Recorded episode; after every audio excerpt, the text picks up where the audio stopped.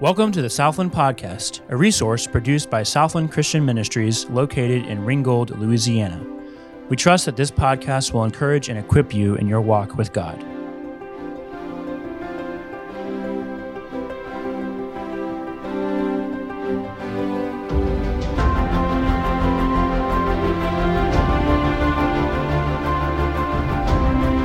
Good to see all of you. We are excited about being here. Take your Bibles and turn to Psalm 34, Psalm 34 and verse number 8. And I got to tell you, just as I was going through the directory, I got ex- no one sits up front. Whoa. that changes by the next general session. Okay. I'm gonna, just going to come out to you guys then. It's all right. All right. So I'm going through that directory and I'm going like, all right, this is pretty cool because I started to look at all these camps and remembering things at these different camps. Okay, so let me, I wrote a few things down in the back when I was just sitting back there. So I have seen the stars like no other place I've ever been on planet Earth, and I've been everywhere, man. I've been everywhere. And I got to tell you, I've never seen them like I did at Northland Camp. Now, there's no other lights around Northland within 3,000 miles, so it works out really good. But until you've seen the night sky at Northland, you haven't lived, let me just tell you. But I have canoed adventure of faith down a river that there were more snakes than there were canoes. And I can remember canoeing adventure of faith, but I have water skied at Camp Shetek many a times. And I got to tell you, the water skiing at Camp Shetek is unlike anything else, except for the only thing that could beat that is being in the duck pond at High Point. I have been in the duck pond at High Point at least five times in my entire life. It's always the last day of camp.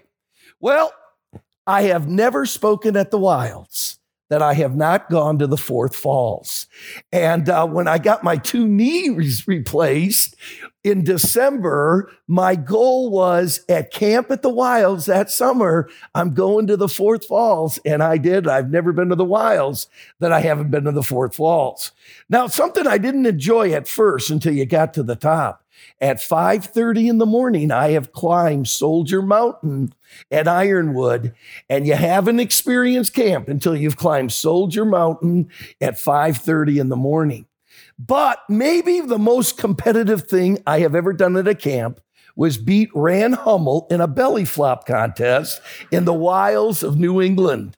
And I will tell you, Rand has, well, of course, there's a reason why I've beaten Rand every year, but I always beat him. And then I've been at the fun time and been in the fun time at Camp Kobiak. And my memory of Southland, I sprained my knee playing big ball out here and it just kind of ruined the whole week for me. No, I didn't, but amen. But I just looked out, I looked at that directory and I just, I'm like, I got some great moments of memory memories at all of these camps. So tonight, um, I have two opportunities to speak to you in general session. And tonight is for you. Tonight is all about you and your walk with God. And tonight, I just want to talk to you about tasting it before serving it. Because you know what? We're in ministry. And if we're in ministry, man, I'll tell you, we don't have a public ministry if we don't have a private life with God. So tonight, all I want to do is talk to you about your private life with the Lord Jesus Christ and just, just encourage you, challenge you, and stimulate you in your walk with the Lord. We're going to talk about devotions. I'm going to give you, I'm going to give you what I do in my devotions. I want to talk to you about, matter of fact, I think, by the way, you got that Psalm 34? Let's look at verse 8 for just a moment. It says, Oh, taste and see that the Lord is good. Blessed is the man that trusteth in him. I've entitled this message, I gotta tell you something funny. I entitled this message, Taste It Before Serving It. I've never preached it before. And uh, I had it written out this weekend. And I was studying it on the plane. And I left my outline in the little thing in, the, in my seat. But I think I remember everything. So I said, you know what? When that happens, you just go, you know what, Lord? I had all these really cool alliterated points. And I think God just said, you know what? Don't worry about all the alliteration. just really help them tonight. Oh, taste and see that the Lord is good. And that's what we want to do. Let's practice. Let's say the verse together, and then we'll have a word of prayer, and then we'll get started. I believe, though, I did get this, so I remembered my three major points. Taste it before serving it. There's three ways you got to do that. Number one, you got to have the right priorities. You will never taste it before. And This is how you taste it before serving it in camp. You got to have the right priorities. You got to have the right power. It's not program, man. It's God's power. And number three, you got to have the right prize. And you're going to love that one. You got to have the right reward. You got to be going for the right prize. So uh, let's all say Psalm 34, 8 together. Everybody on stand. And this is your time to move forward if you'd like to be right with God. Okay, Psalm 34, 8. We'll say it all together. We'll have a word of prayer and we'll start off with taste it before serving it. Camp workers, you got to taste it before you can ever serve it. Everyone together, Psalm 34, 8. If you're not loud enough, you will do it again, okay? Psalm 34, 8. Okay. All right, stop, stop. Okay, that was terrible. Okay, now I, dro- I flew, I drove, I flew all the way from Seattle today. I expect more than that out of all of you guys. I think I've came the farthest, okay? So everyone together, Psalm 34, 8. Oh, taste and see that the Lord is good. Blessed is the man that trusteth in him. Father, I pray that every one of these ministers, every one of these servants of God tonight would see the importance before they're giving it out to all these campers all these people coming for all these little weekends. God, may we taste it before we serve it. Lord, I pray this in my own life. God, may I never stand up in front of a group of young people or a church or anywhere, not tasted what I'm giving out. And Lord, may these camp workers, directors, assistants, program, whatevers, God, may they have tasted and seen that you are good before they're going to stand in front of a group of people and try to minister to them. So tonight, Father, is us and you and our walk and our relationship with you. When we got saved, we got saved from a religion and now we got relationship. Lord, may we cherish that relationship and may we learn some ways to develop that walk with you. May all of us never minister Never serve it out until we've tasted it ourselves. We pray these things in Jesus' name. And camp workers said, Amen. You may be seated. It was about 4:45 in the afternoon. I was going home. I was pastor of the campus church at Pensacola Christian College, and I was coming down from the fourth floor of the administration building. And um, everyone pretty much was gone. And I got off the elevator and I was walking past the information desk. And a college girl came out of, I don't even know if it exists anymore, but a college girl came out of uh, what is called the Culinary Arts Lab, otherwise known as home ec. And she's coming out. She didn't see me. And she's coming out, and as she's coming out, she's got, she's got a paper plate. And on that paper plate is a mound of chocolate chip cookies. And she's walking out. So I thought I'd walk up to her. And I said, Hey, how you doing? She turned, oh, Pastor Shaw. I said, Hey, what you got there? And she got real skittish. She thought I was going to steal her cookies, you know. She said, Cookies? I said, You just make them in there? She said, Yeah. I said, Are they still warm? Yeah. And I'm thinking to myself, I don't want any of her cookies. I just want to talk to her a little bit. And I said, What kind of cookies are they? Chocolate chip and I'm going like, okay, this girl's freaking out that I'm going to stake her cookies. And I said, well, I hope they're good. And I went on my way. Next morning, I had some hospital visits to make. And after I made the hospital visits, I came into my office. And when I walked into my office, there on the desk was a paper plate with a mound of cookies and a note on top. Now, I got to tell you something. When, when, I came in and I saw that, I didn't think, oh, bless God, that girl got right with God. I didn't even think about it. I wasn't thinking about that girl. I didn't think about those cookies. And I went over and I picked up the note that was on top of, the, of that plate of cookies. And I opened it up and it said this Dear Pastor Schettler, I'm the girl that you saw coming out of the culinary arts lab. I went, oh man, the girl gave me these cookies. And it continued on. She said, These are chocolate chip mint cookies. I never had made them before. So I wasn't sure how good they were. And I didn't want you to have one until I tasted it. I tasted them, they were pretty good. Pastor, I hope you enjoy them. I took the note, I took my Bible, I walked over to the couch in my office, I put my Bible down, and I put the note down, and I got on my knees, and I said, Oh God, if a girl won't give me a cookie before she tastes it, would to God that I never stand up and preach before I taste what I give. And I want to tell you something, camp workers. Would to God, you never step foot on the property of your camp to serve if you haven't tasted the Lord yourself. If you haven't tasted it, man, don't serve it out because it won't come out right.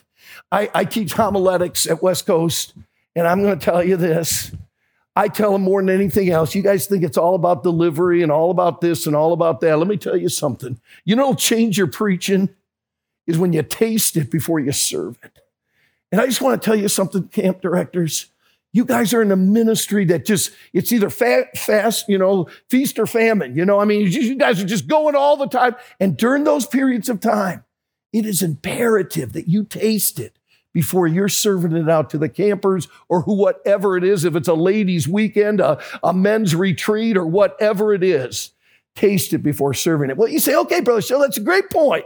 How do you do that? So I got three ways. Number one, have the right priorities.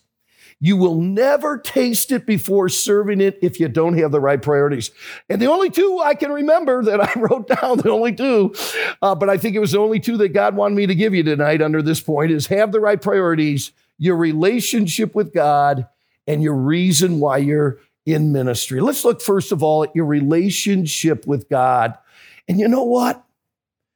You got to have something going on behind the curtain before you got anything going on in front of the curtain. And you got to have that relationship with the Lord. And I want to talk to you about my devotions for just a moment. Take your Bibles and turn to, man, I just got so many. Turn, turn to Hebrews chapter 5. Yeah, Hebrews chapter 5. That's where I want you to go. So listen to this in Hebrews 5. And as you're turning to Hebrews 5, in Joshua chapter 5, there, uh, chapter 4 and 5, I guess, there are four major events that happen with Israel after they crossed the Jordan River. They come to a place called Gilgal. And in, for, in order for them to be victorious in the land that they're about to uh, take over, there's four events that occur. Number one, they build an altar. They build an altar of, really, it's a memorial. They build a memorial to remember what God did in that place. By the way, how many rocks were on that? Uh, how many rocks were on that uh, that memorial? How many? 12, 12. How many tribes are there? No, there's 13. There's 13 tribes, okay? Remember that. We're coming back to that at the very end of this thing, okay? But there's 13 tribes. Remember, Joseph had two boys, Manasseh, Ephraim. There's 13, but there's only 12 rocks on the memorial. We'll come back to that later. So they build a memorial. Then, number two, they have Passover. They haven't had Passover for 39 years. This is only the third time they've ever celebrated Passover. They had it the night of the Passover, they had it one year later, and they haven't had it ever since. 39 years. So now they're going to restore and get revived by having Passover again and remember what God had done. Number three, ow, but it's important. They get circumcised, all the young men. All the men that have wandered in the wilderness that never got circumcised, they all get circumcised. By the way, that is interesting because you think about that. They were totally vulnerable to every nation for about a week. Every one of their soldiers were recovering from surgery. Any nation could have came down and wiped out Israel during that time. But God says, you ain't going nowhere until you get circumcised and repent of the way that you lived in the wilderness. So they had circumcision, they had Passover, they built a memorial. Does anyone remember what other event occurred at Gilgal? Actually, Anyone? Actually, when I say this, some hands may go up. Act. Does anyone know what it was? Manna. Manna ceases. And when I was reading that for the very first time in my life, I went like, oh man, no more Snickers bars, you know, no more manna. And they, the manna ceased. Best thing that ever happened for Israel. Because now it wasn't God feeding them. Now they had to live off of the land that they lived in. And I got to tell you something. You got to take personal responsibility for your own walk with the Lord. By the way, if you think you're going to make it spiritually by the speakers you have come into your camp, whoa, you are in big trouble spiritually. You got to get your own food. And now they had to start living off the land, the land that was flowing with milk and honey. No longer am I going to provide manna. You're going to get your own manna. But now we look over at Hebrews chapter 5. This is really good. Hebrews chapter 5, um, the writer of Hebrews says in verse 11, Of whom we have many things to say, yeah, and hard to be uttered, seeing ye are dull of hearing. For when for the time ye ought to be teachers, come on, workers, camp workers, ye have need that one teach you again. You know, it's not that you weren't taught these things, it's that you didn't do something with what you got. And I want to get this to you, which be the first principles of the oracles of God and are become such as have need of milk and not of strong, uh, need of milk and not of strong meat. Man, I got to give you a little milk. You know what? Some of you can't handle the meat of the word because of where we are spiritually. Look at verse 13. Now, this is really good. For everyone that useth milk is unskillful in the word, uh, in the word of righteousness, for he's, he's a babe. But look at this. But strong meat, I'm going to need your help, so help me out here. But strong meat belongeth to them that are full age, complete, teleastii. It is finished, you know, full age, perfect, complete, mature. Them that are full age, even those who by reason of, everyone together, what's the next word? Use, have their senses. Everyone together, what's the next word? Exercise. Greek word, gymnasium. That's the Greek word, gymnasium. But Schettler, not sure where you're headed. Well, I'll tell you exactly where I'm headed. I won't have you, I won't have you raise your hand if I ask today, how many of you read the Bible every day? I would imagine the majority, if not almost all of you, would raise your hand. Hopefully that would be true. But guys, reading the Bible every day doesn't do it. Yeah, well, you're right, Brother Schettler. And this is very true. I was hoping you were going to go to Joshua chapter 1 and verse 8. We need to meditate on the scriptures. Yeah, yeah, yeah. I'm all about that. There is a, a, a rudiment that chew on it. That's where you get your nourishment. I'm all about that. I'm all about that meditation. You have got to meditate on the word of God. You can't just look. And you know, I'll tell you one way you meditate on the word of God. Look up definitions of words. Never do I have my, never. No, no, no, no, no. 100% statement. Never do I have my devotions in the morning that I do not define at least one word. The key to understanding any passage of scripture is the definition of words. And we, by the way, when I talk, people, you, you say, well, I'm not connecting with people. A lot of times people don't know what we're saying because they don't have the definitions of the words. When we teach, we should define words that we're using. And I'm telling you this. We read our devotions every day and we don't meditate on them. We don't define words, but uh, that's not even the key here, though. But I'm telling you, you ought to define words every day. I don't care what source you use. Devotions is like sprinklers. There's all kinds of, you know, there's, there's, there's, there's all kinds of different sprinklers, but there's one common denominator with all sprinklers. They all give water. I don't care what method you use in devotions, but you do need to get something that's got water on you. But listen, this, this is so good. You guys, I couldn't talk to you.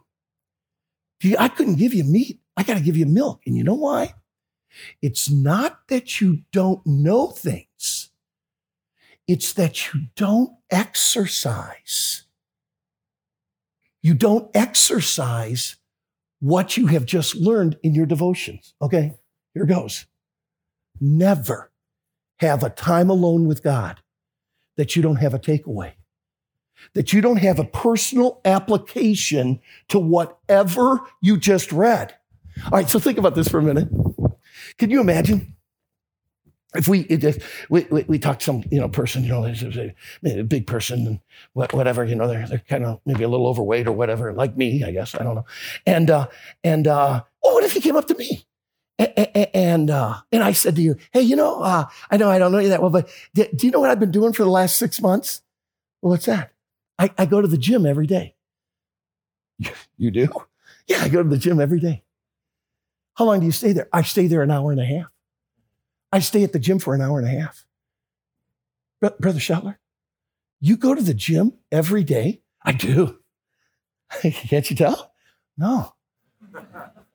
Yeah, I go, I go, uh, uh, I, I, what time you go? 5.30 in the morning. I never miss. Man, I'm there. I'm telling you, every day I'm at the gym 5.30 to 7. Every day. I never miss a day. Brother Schettler, like, what do you do when you get to the gym? Oh, I walk around. I walk around. Well, do you like ever use any of the equipment? Oh, no, no, no, no, no, no. I never use any of the equipment. Wait a second, Brother stop, stop, stop, stop. Do you pay for this? Oh, yeah, I do. I pay for it. wait a second. You go every morning to the gym. You're there for an hour and a half. Yeah, yeah, yeah. And all you do is walk around the different equipment. Yeah. You never exercise with the equipment. Yeah, no, no, I never, never do, no, no, never do that.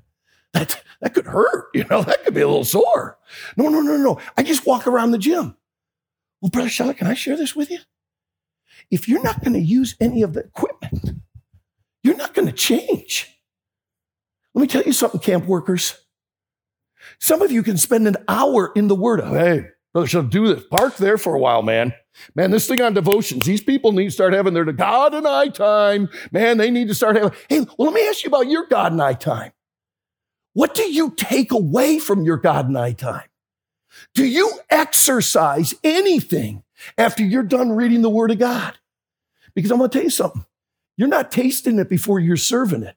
If you're not taking anything away from God's Word every day, I'm telling you, you're not looking at a spiritual giant here at all. But I will tell you this I do not read my Bible, that I do not define a word, at least one, and I don't take a takeaway. You know what? I got to work on this today. That's my exercise for the day.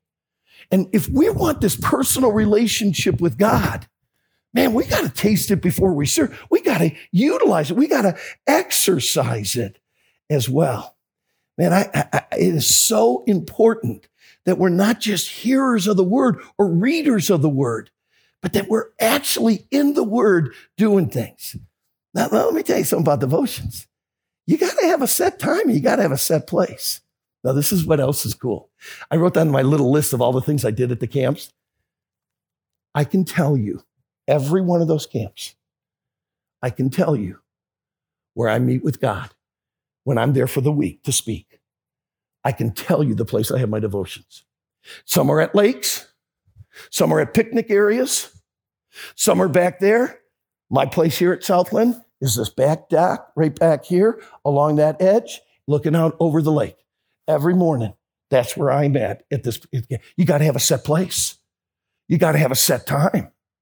If you're going to taste it before serving it, hey, camp workers, we have this little t- scheduled time in our little programs at our camps called God and I time. How's your God and I time doing? Are you tasting it before serving it? Because I'm going to tell you something.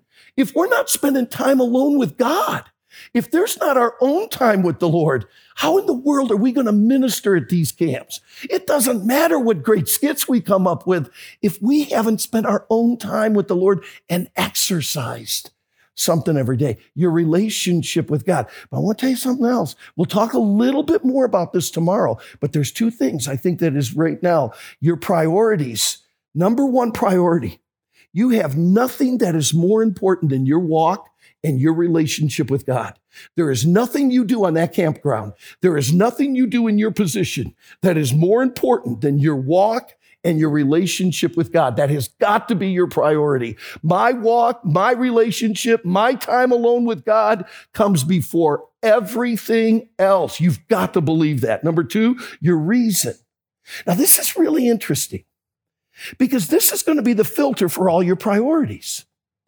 Now, if you ask me the three greatest treasures that I have in my life, number one is my relationship with the Lord. Number two is my wife, Marilee, and my boys and their wives and my grandkids, my family. But let me tell you what number three is it's my calling. My calling is what gets me out of bed every day. My calling is why I travel to Seattle and come to Shreveport. My calling, I believe right now at this point in my life, I believe my calling is equipping the saints. I am consumed with it. I am passionate about it. I know this is what God has called me to. Now, you hear this. I don't care what you do at your camp. I don't care if you're in charge of the food service. I don't care if you're the accountant at your camp. I don't care if you're the program director. I don't care if you're the director. I don't care what you do at your camp. Do you know that you're called at that camp to do what God's has you to do right now? Do you know that you are called there? Is there a desire where you're at right now? Is there something, you know what? I, I, know I'm not in the church. I know I'm in a parachurch ministry here. But Brother Schettler, I know God's called me to camp work. Amen. Because I'm going to tell you something. If you don't know you're called, all of your priorities of what you're doing at your camp will not be right. You will not have the right priorities if you don't know God has called me to this. Now that I know that God has called me to that, everything filters through that. This is my calling. This is what God wants me to do. Therefore, I am doing this for God. So it doesn't matter what the activity is. It doesn't matter what. This is a God thing. That's what will give you your priorities. You will taste it before serving it. In order for that to occur, number one, you got to have the right priorities. Number two, you have to have the right power. Now, let me tell you this power doesn't come from enthusiasm. Power doesn't come from excitement or energy. If you're going to have the right power at your camp, it's got to come from God. And I want to give you something. I believe there's a three step process to get God's power. If you want the power of God in your ministry and in your life, I think it's three step process. Number one, clean up your sin. Clean up your sin. So I'm in Dallas today. I get a phone call from a pastor that I'm going to be with this weekend. We're doing a mental health conference. We're doing a Friday through a Sunday mental health conference. We're from everywhere anxiety, stress, bitterness, whatever. We're doing a mental health thing. Pastor calls me. He said, Brother Schettler, I think it's providential that you're going to be here this weekend. I said, Why is that? I just lost my youth pastor like how'd you lose them? We had someone come in and check our IT system. Our youth pastor's been looking at pornography for probably the four years he's been here. It's all through his computer. I'm going over to his house. I don't think I want to cancel the weekend. I said, no, no, no, don't cancel the weekend.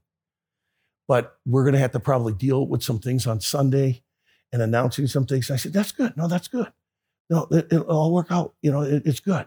And I'm walking on the around the gates around Dallas, and I'm thinking, Lord, you know what?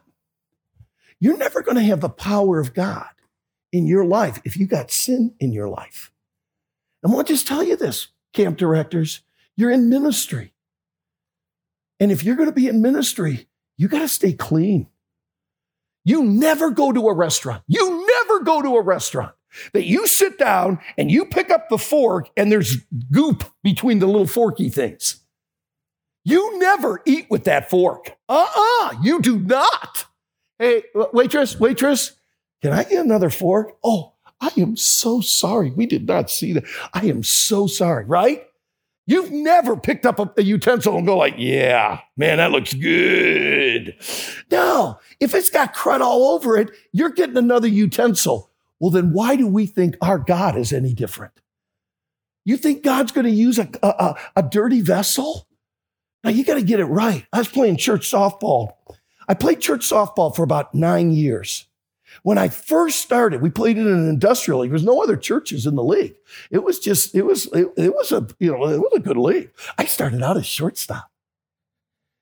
And after that year, they moved me over to second base.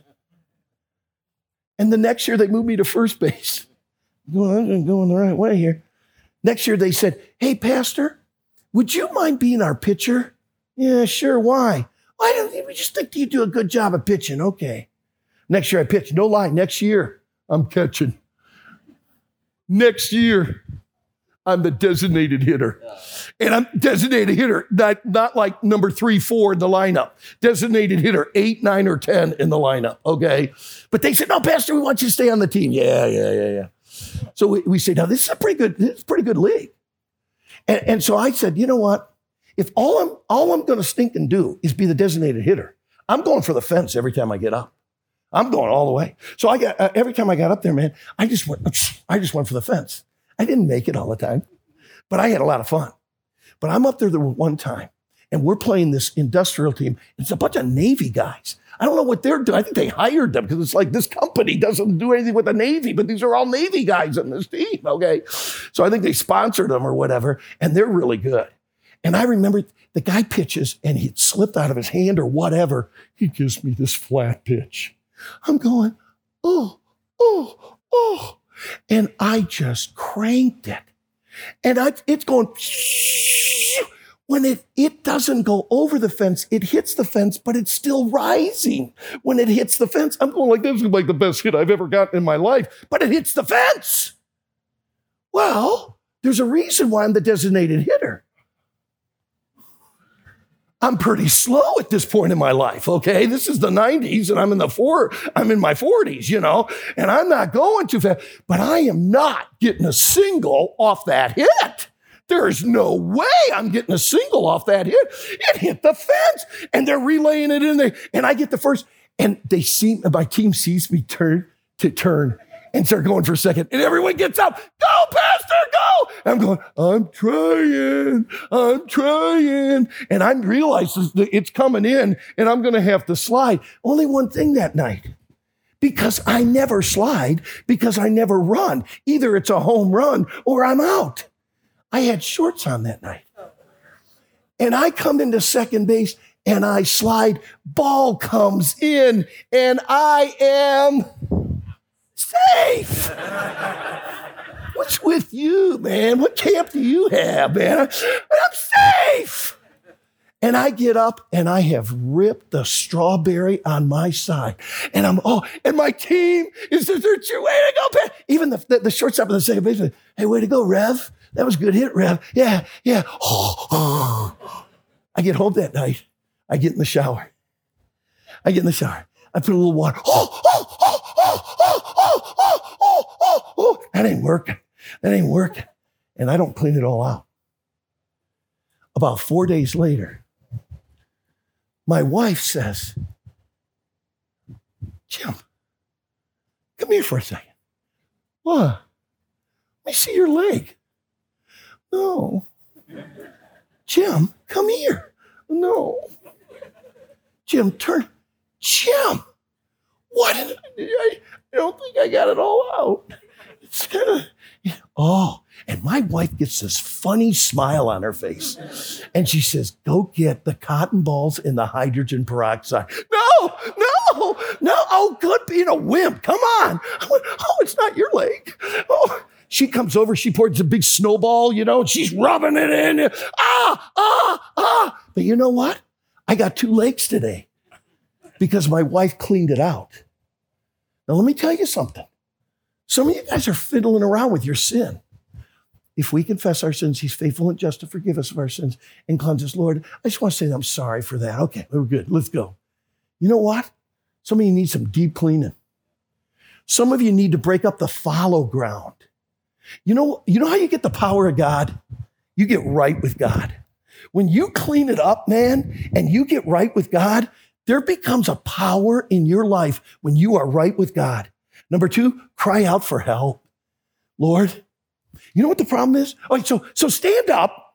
If you've been in camp work for more than five years, stand up. You've been in camp work for more than five years. Stand up. Stay standing if you've been in camp work for more than 10 years. Stay standing if you've been in camp work for more than 15 years.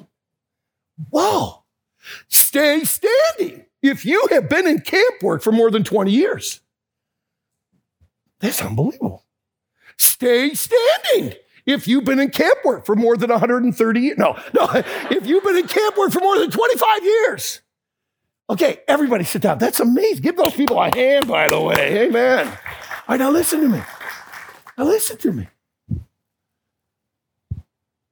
After five years in camp work, you don't have to cry out to God. You guys got it, right? I mean, you've been doing this. I've been doing this for 15 years, Brother Schettler. Let me tell you something. You know what your camp has lost? The power of God. And I'll tell you why your camp's lost the power of God. You haven't cried out, you haven't needed it. God, help us. You haven't stepped out of your comfort zone for a decade.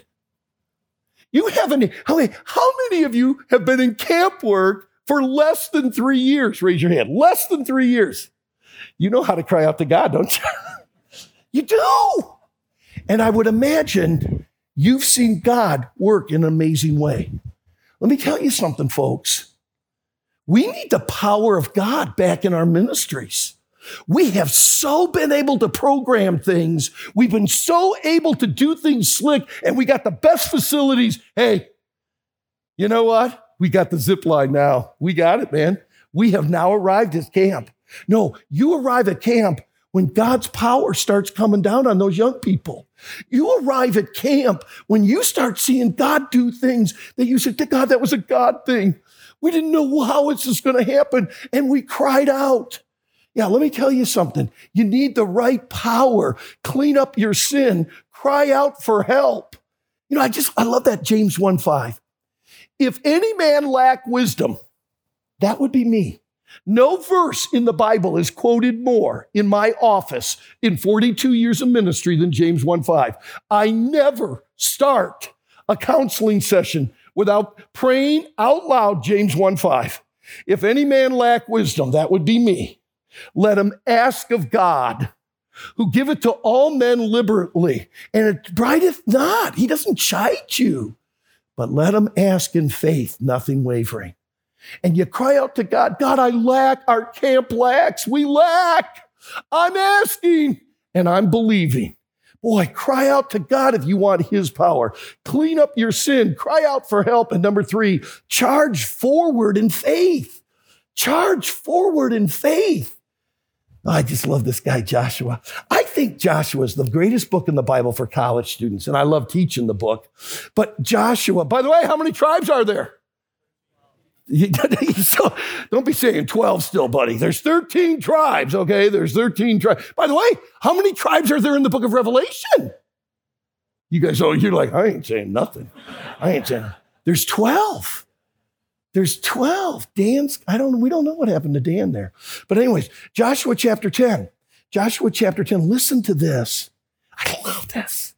Okay, so in Joshua chapter 1, it's like Joshua is scared to death, like Moses is dead. And all chapter one of Joshua is this Hey, Josh, Josh, Moses is dead, but I am not. You don't need Moses, you need me. Yeah, I understand that, but I'm a little. But by Joshua chapter 10, He's got this now. He's preaching to the people in Joshua 10 the way God preached to him in chapter 1. It's the coolest thing. So in Joshua chapter 10, he's in the northern part and he's got all these nations. This is a bigger deal than Jericho. I'm t- this is probably the greatest miracle in the book of Joshua and maybe in the entire Old Testament. I'm serious. He's in the middle of the day and he's going, God, what we've got to do and what's got to happen you're going to have to have the sun stand still. Yeah, well, yeah, yeah, God's not going to answer. Yeah, he did. He did. What an audacious prayer. He charged forward with faith and he said, God, if I'm going to do this work that you've called me to do at this camp, you're going to have to have the sun stand still. And I will tell you, I think that we don't see the power of God because we're not, we're asking little diddly stuff in our prayer. I'm not going to go and keep giving the diddly stuff. I give everything. I ask for everything. I ask for the right kind of hamburger today. Okay. I ask for everything. But I am going to tell you something. We're not, what, our God is pretty small by just the things that we ask for. And don't ask hazy, man. Get specific with your request. Go to God with something that only God could do at your camp. This week, while you're here, walk around this camp, get alone with God, and ask God for something that would be a God thing. Lord, you know what we need. And I'm going to charge forth in faith. And for your name's sake, for your glory, God, would you be willing to do this in our ministry, in our camp? I'm not going to tell anyone what it is. By the way, though, it is interesting. All of Israel heard Joshua say that.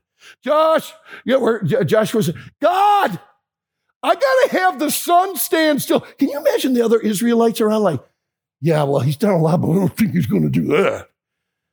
God st- had the sun stand still. That's the power of God. If you're to see the power of God, you got to clean up your sin. You, you, you got to cry out for help you got to charge forward in faith. I got one more thing and I'm done.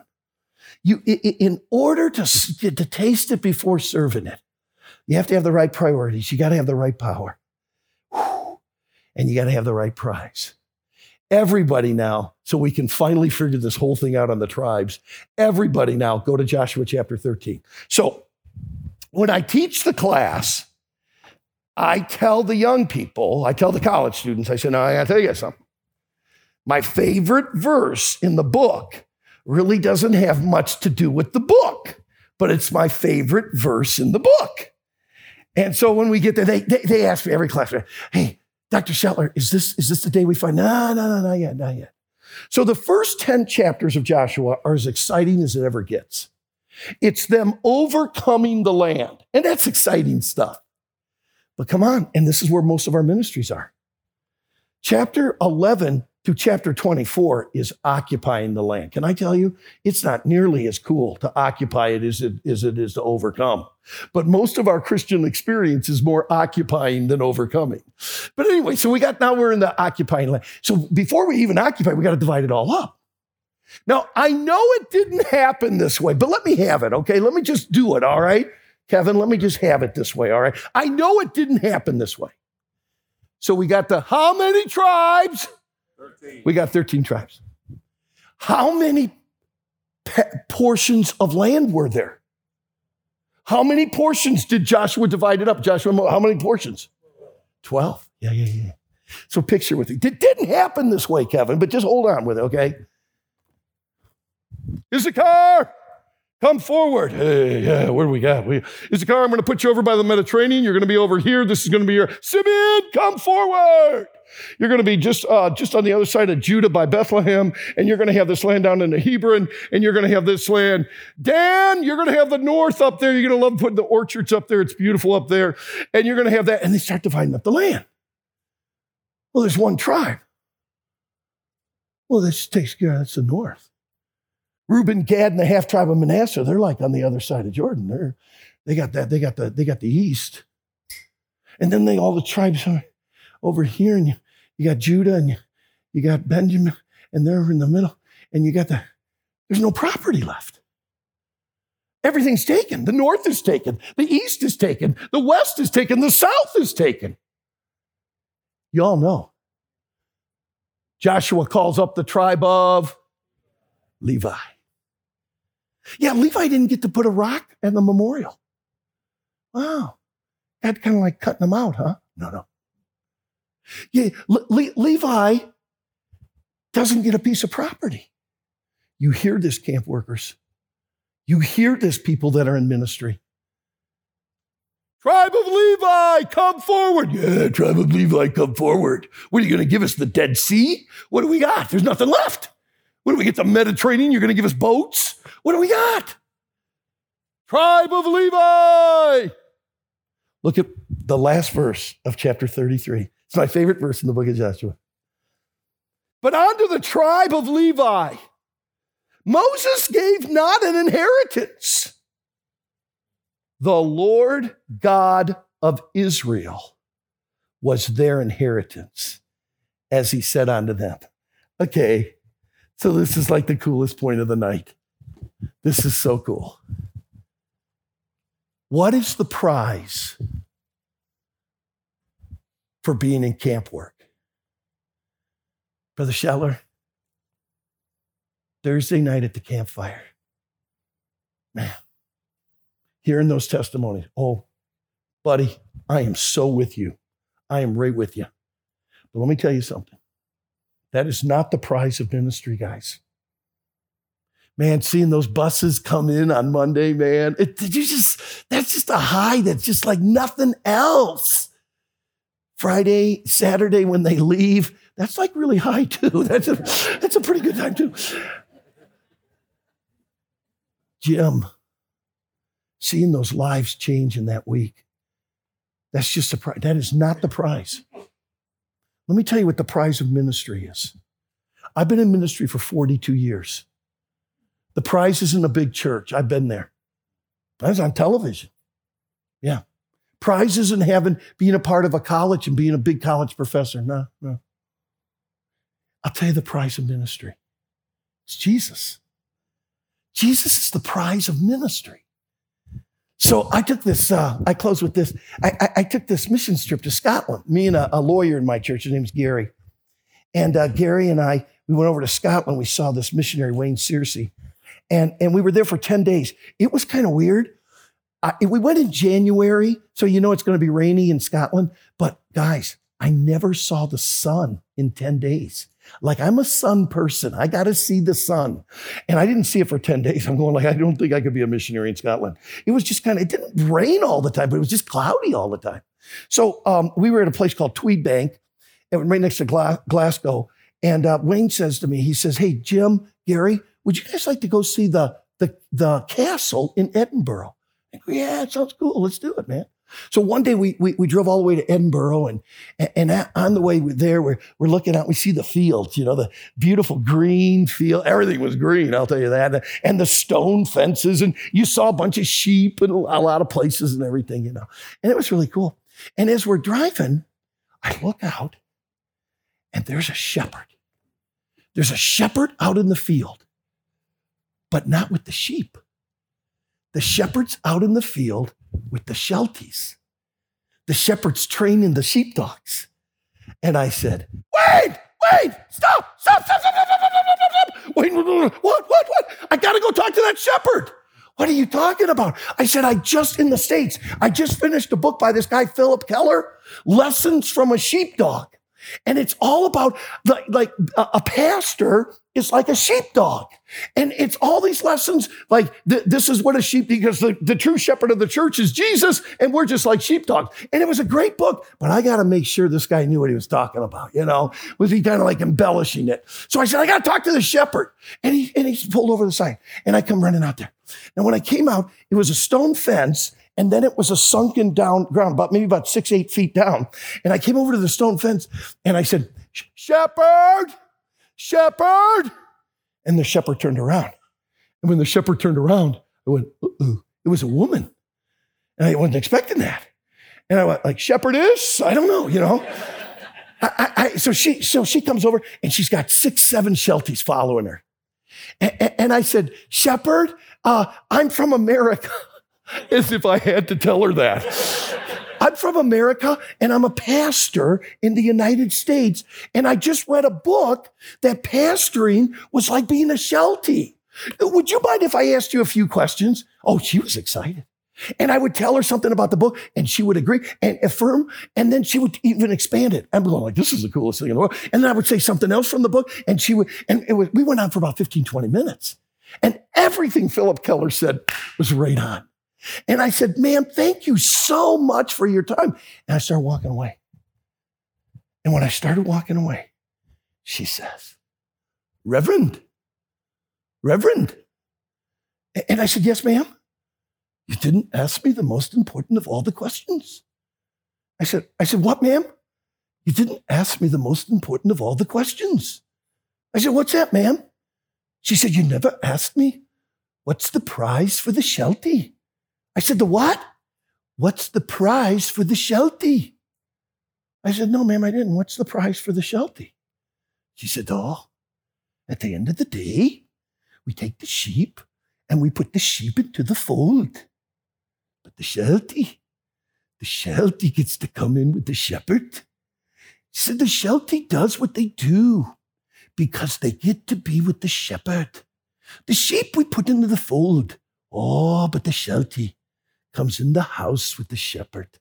And I said, thanks, man. That's really cool. And I get back in the car and we start going to Edinburgh. And as we're going to Edinburgh, I'm looking at all these flocks of sheep and everything we're driving. And I remember what that lady said. And I started thinking, whoa. How many times have you ever been disappointed in the ministry, Jim? A lot, like like every Sunday night. Jim, why do you get disappointed in the ministry? Because my prize is the sheep. You know, every time I put my prize as the sheep, I get disappointed. Sheep will disappoint you.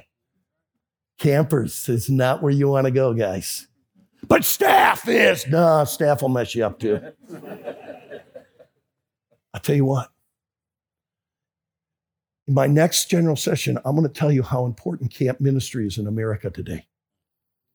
Because it's the coolest place I go to in the my in 52 weeks out of the year. My seven weeks at camp are the best seven weeks of my whole year. But I want to tell you something. The prize for ministry isn't seeing an altar full of teenagers. The prize of ministry, guys, we didn't get property, we got a person. When you decided to give your life to full time ministry at a camp, your prize is not campers. Your prize is Jesus. Guys, we have an opportunity to have a walk and a relationship with God that no one else has. I'm not saying that engineers can't live for God. I'm not saying that physical therapists can't be all out for God and be spirit filled, but I am telling you this. You guys are in full time ministry. It's your profession. And let me tell you what your prize is. Your prize isn't getting a little cat. Oh, we just moved up to another place on the campground. That's not your prize.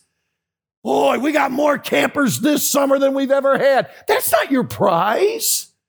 Your prize is your walk and fellowship and relationship with God. Man, I want to just tell you something. You guys are in ministry. Taste it before serving it. If you don't have the serve the Lord with gladness, if you don't have the joy of the Lord, man, I don't want kids going to your property. Have you tasted it? Guys, I am, I am not telling you a lie.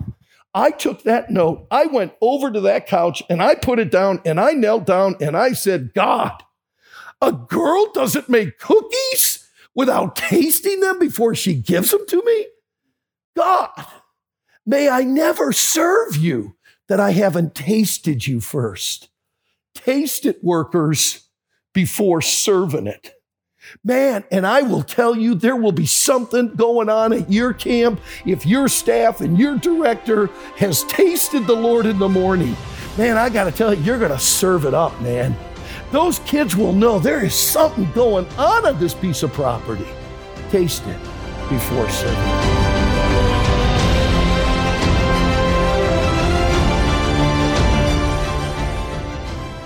Thanks so much for tuning in to the Southland Podcast. It is our prayer that you would know the Lord Jesus Christ as your personal Savior. If you have never experienced salvation through Christ alone, would you please reach out to us? You can contact us through our website at www.southlandcamp.org or call our camp office at 318 894 9154.